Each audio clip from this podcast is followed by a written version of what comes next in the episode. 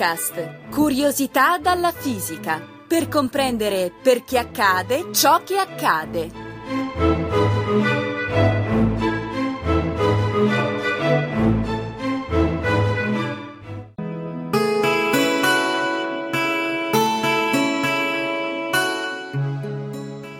Oggi parliamo delle strane interconnessioni che ci sono tra la teoria delle probabilità, il moto browniano, gli atomi e Wall Street. E lo facciamo insieme ad Angelo Vulpiani, professore di fisica teorica del Dipartimento di Fisica della Sapienza.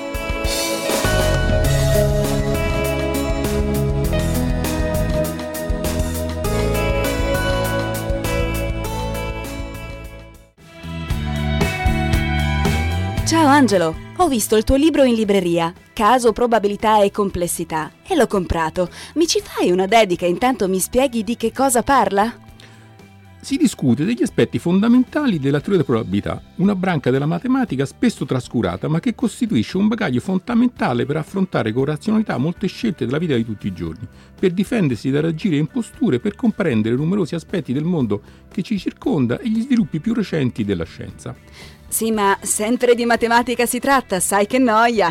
Eh. Però con l'aiuto della probabilità ci sono capite molte cose interessanti, ad esempio che gli atomi esistono e che si possono contare. Con tutto il rispetto, non mi sembra un argomento così eccitante. Sin dalle scuole medie sappiamo che esistono gli atomi e le molecole, che sono molto molto piccoli, che la materia sia costituita da questi minuscoli elementi è ormai cosa considerata scontata, così come la sfericità della Terra. Ora, le frontiere della fisica sono la materia oscura, i buchi neri, i viaggi nel tempo, il bosone di Higgs. Perché sarebbe ancora interessante parlare di atomi?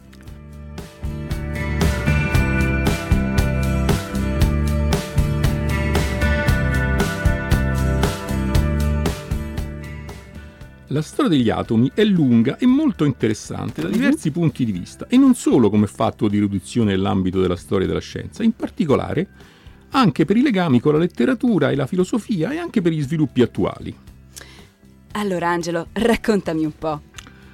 Tutto cominciò in Grecia, IV-V secolo a.C., con Leucippo e Democrito. Mm-hmm. In due parole, la loro idea, veramente visionaria, è che il mondo che ci circonda sia costituito da minuscole particelle, gli atomi, che aggregandosi danno luogo ai corpi materiali e ne determinano le proprietà. Per mm-hmm. esempio, se immagini che l'acqua sia fatta di palline lisce e il ferro di palline piene di spuntoni, puoi spiegare perché l'acqua scorre facilmente mentre il ferro no. Nel primo caso gli atomi rotolano e scivolano bene, nel secondo caso si incastrano gli uni con gli altri. Per quanto lontano dalle conoscenze attuali, era un notevole passo avanti. In uno dei pochi frammenti di Democrito che ci sono pervenuti possiamo leggere il manifesto programmatico dell'atomismo e anche le sue difficoltà. Dice la ragione solo un'apparenza una cosa è dolce o amara, solo in apparenza è calda o fredda, solo in apparenza ha un colore, in realtà esistono solo gli atomi e lo spazio vuoto. Rispondono i sensi, povero intelletto, tu che stai prendendo la tua evidenza di noi, stai cercando di spodestarci? La tua vittoria sarà la tua rovina.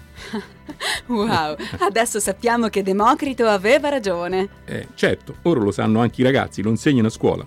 Tu mi sai dire come è stato possibile convincersi della loro esistenza ben prima di averli osservati direttamente? Beh, lo sappiamo perché da secoli abbiamo i microscopi e quindi li possiamo vedere. Eh no, aspetta, con uh-huh. il microscopio ottico puoi vedere i microbi e con quello elettronico puoi vedere perfino virus. Uh-huh ma un atomo migliaia di volte più piccolo non puoi fotografarlo con nessun microscopio. Ah no? L'unico modo in cui oggi, ma non da più di qualche decina d'anni, possiamo vedere direttamente gli atomi è col microscopio a effetto tunnel, che mm. non restituisce un'immagine dell'atomo, ma una sua impronta.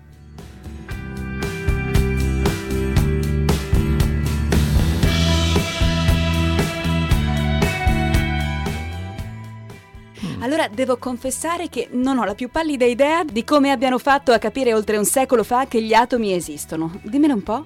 Per capirlo serve un po' di storia. Mm. Nell'antichità e nel Medioevo l'ipotesi atomistica non ebbe molto seguaci, infatti sia i filosofi aristotelici che quelli platonici erano contrari. Tuttavia ci fu Lucrezio col suo grande poema De Rerum Natura, che andò perduto. Ma ricordo di aver letto brani del De Rerum Natura a scuola. È stato poi ritrovato? Sì, quando venne ritrovato nel XV secolo, venne considerato un testo pericoloso e fu osteggiato e inserito nell'elenco di libri proibito, in quanto l'atomismo era visto come supporto teorico dell'ateismo. Sì, ma Angelo, che cosa hanno a che fare gli atomi con la religione? Secondo alcuni importanti teologi cattolici dell'epoca, l'atomismo sarebbe stato in contrasto con il dogma della transustanziazione nell'Eucaristia. Continua a non capire? In due parole, all'epoca l'abiezione era questa. Mhm. Se gli atomi sono l'essenza ultima di un corpo, come può l'ostia consacrata essere veramente il corpo di Cristo? Comunque nel XVI e XVII secolo in ambito scientifico l'atomismo venne ampiamente accettato, ad esempio da Galileo e Newton. Mhm. Nella seconda metà del XIX secolo molti chimici e fisici usarono l'ipotesi atomica per fare precise previsioni quantitative. Il premio Nobel Richard Feynman sostiene che l'ipotesi atomica è la più grande idea della fisica. Diceva, se in un cataclisma andasse perduta tutta la conoscenza scientifica e soltanto una frase potesse essere trasmessa alle generazioni successive, quale affermazione conterrebbe la massima quantità di informazione nel numero minimo di parole? Io credo che sarebbe l'ipotesi atomistica, o dato di fatto atomico, o comunque vogliamo chiamarlo, secondo cui tutte le cose sono fatte di atomi, piccole particelle che si agitano con moto perpetuo, attraendosi quanto sono un po' distanti l'una dall'altra, ma respingendosi quando sono schiacciate una contro l'altra. In questa singola frase c'è un'enorme quantità di informazioni sul mondo che ci circonda, se soltanto ci si riflette sopra con un po' di immaginazione.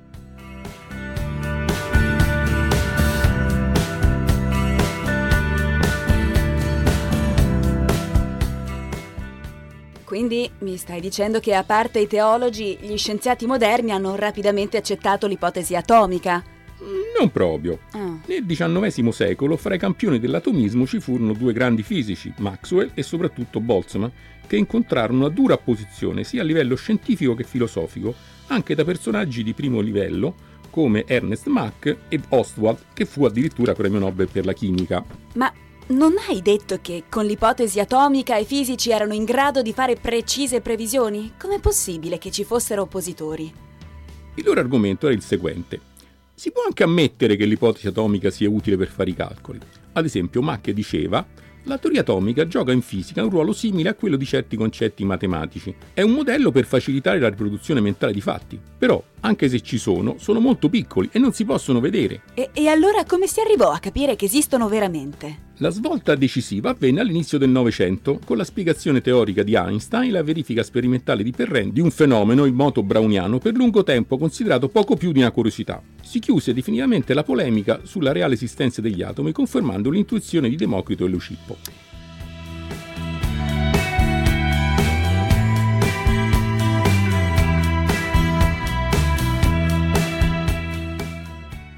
Moto browniano? Mai sentito. Eh, certo, voi giovani vi eccitate coi buchi neri, i bosoni di Higgs, ma ignorate tante cose della scienza del Eh, passato. già, già.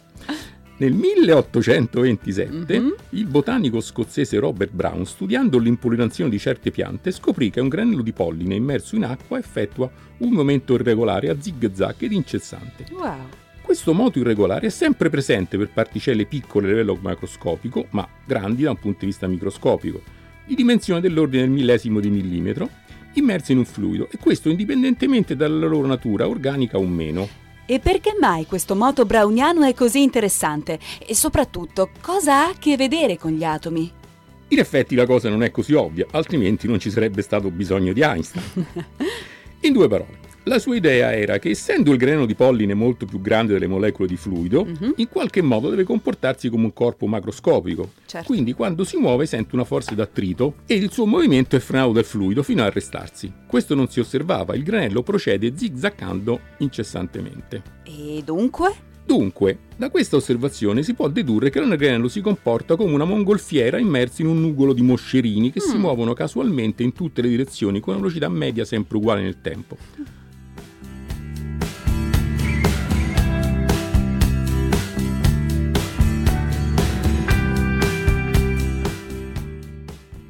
Consideriamo un piccolo intervallo di tempo. Poiché il numero di urti che la mongolfiera subisce è grande, ma pur sempre finito, ci sarà una direzione lungo la quale ci saranno stati più urti. La Mhm. mongolfiera si muoverà in quella direzione. Mm. Nell'istante successivo la direzione preferenziale degli urti cambierà e dunque anche la direzione del modulo della mongolfiera. Dopo questa spiegazione capisco che ci voleva un certo coraggio e il genio di Einstein per un'idea del genere. Ed Einstein non si fermò qui, riuscì con le ipotesi fisiche che ti dicevo e Mhm. l'utilizzo del calcolo di probabilità a dimostrare che il modo del granello ha precise proprietà statistiche. In particolare riuscì a correlare la velocità con la quale in media il granello si allontana da un punto Mhm. con quantità ben note del mondo macroscopico, la costante dei gas, la viscosità del liquido, la temperatura, il raggio del granello di polline e il numero d'Avogadro. Il cosa? Il numero di Avogadro? Il numero d'Avogadro è il numero di atomi di idrogeno contenuti in un grammo. Ah. Nel caso del moto browniano è legato al numero di molecole che sono presenti intorno al granello. Mm. Nella formula di Einstein per il moto browniano, sicuramente più famosa di E uguale a mc quadro, Mhm. ma ugualmente molto importante, appaiono quantità misurabili e il numero Avogadro. Si ha quindi una relazione verificabile sperimentalmente. Possiamo dire che gli atomi non si vedono, ma si possono contare. E li hanno veramente contati? Certo, Oh mio Dio. L'eroe della parte sperimentale è stato il fisico francese Perrenne, che superando difficoltà pratiche ha Mhm. studiato la diffusione di piccoli grani di diversa grandezza e utilizzando la formula di Einstein ha misurato il numero di Avogadro che vale circa 6 per 10 alla 23. A parole 600.000 miliardi di miliardi. Wow. Per questi lavori nel 1926 ricevette il premio Nobel. E con questo l'idea di Democrito trionfò, giusto? Esatto.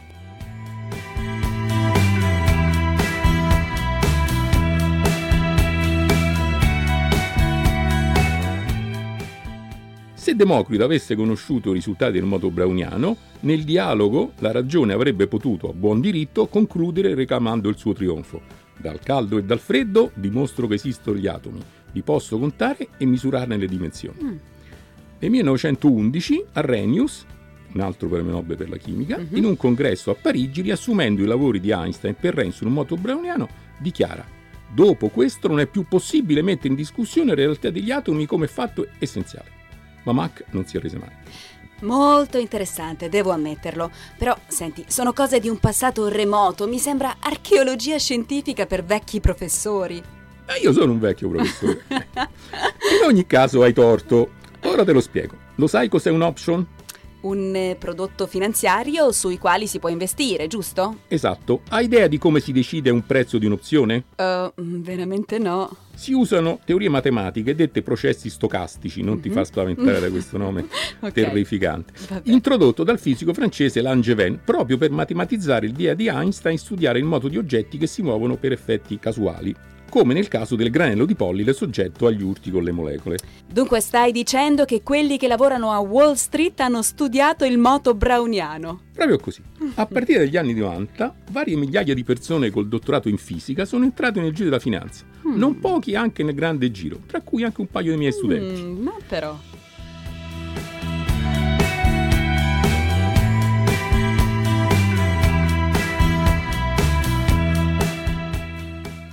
Ma torniamo alla fisica. Il moto browniano è il primo esempio di fenomeno nel mondo di mezzo in cui si hanno oggetti, particelle colloidali, di dimensioni dell'ordine del millesimo di millimetro e quindi sono di grandezza intermedia fra gli atomi e la scala umana. Il mondo di mezzo, eh? Che strana definizione. E a volte è chiamato mondo mesoscopico. Mm. Il nome è dovuto al fatto che le particelle colloidali sono a metà strada fra gli atomi e il mondo macroscopico. Mhm. In questo mondo intermedio succedono tante cose interessanti e importanti in diversi ambiti. Ad esempio, le nanotecnologie che presto avranno impatto anche nella vita di tutti i giorni, Mhm. i fenomeni biofisici come i motori molecolari, l'effetto serra in cui hanno un ruolo fondamentale gli aerosol, che sono proprio particelle colloidali.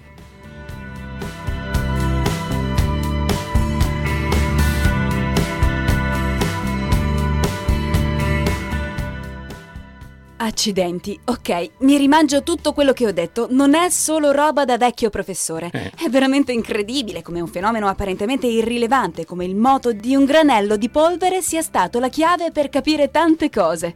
Il conteggio degli atomi, la finanza, la nanotecnologia, l'effetto serra. Wow! Non vedo perché ti stupisci. Non è certo un fatto isolato. Varie volte è successo che studi iniziati per motivi molto astratti, dopo qualche anno hanno trovato utili applicazioni in ambito anche pratici molto diverso. Ad esempio, Mhm. la relatività generale, teoria astratta per eccellenza, ora usata nei GPS. Ah, La meccanica quantistica, nata per spiegare fenomeni su scala atomica, ha prodotto il transistor, il laser, mhm. ormai presenti nella nostra vita quotidiana. Sì.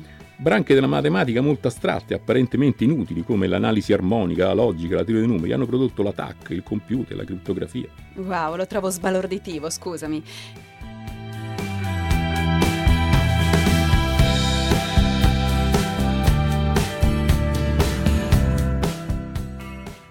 A parte il tuo libro, cosa si può leggere sul mondo di mezzo? C'è un grande classico scritto da uno dei protagonisti dell'epoca eroica in cui si narra la conferma sperimentale attraverso lo studio del moto baroniano della natura atomica della materia. Anche dopo un secolo è un testo fondamentale. È il libro di, di Perren, Gli atomi, ristampato in Italia dall'editore Uniti. E qualcosa di un pochino più recente? Per una breve presentazione del, del moto browniano e il mondo mesoscopico, dai nanosistemi alla biofisica, si può leggere un bel libro di un inglese o Nel mondo di mezzo, tradotto dalla Zanichelli. Grazie Angelo. E niente,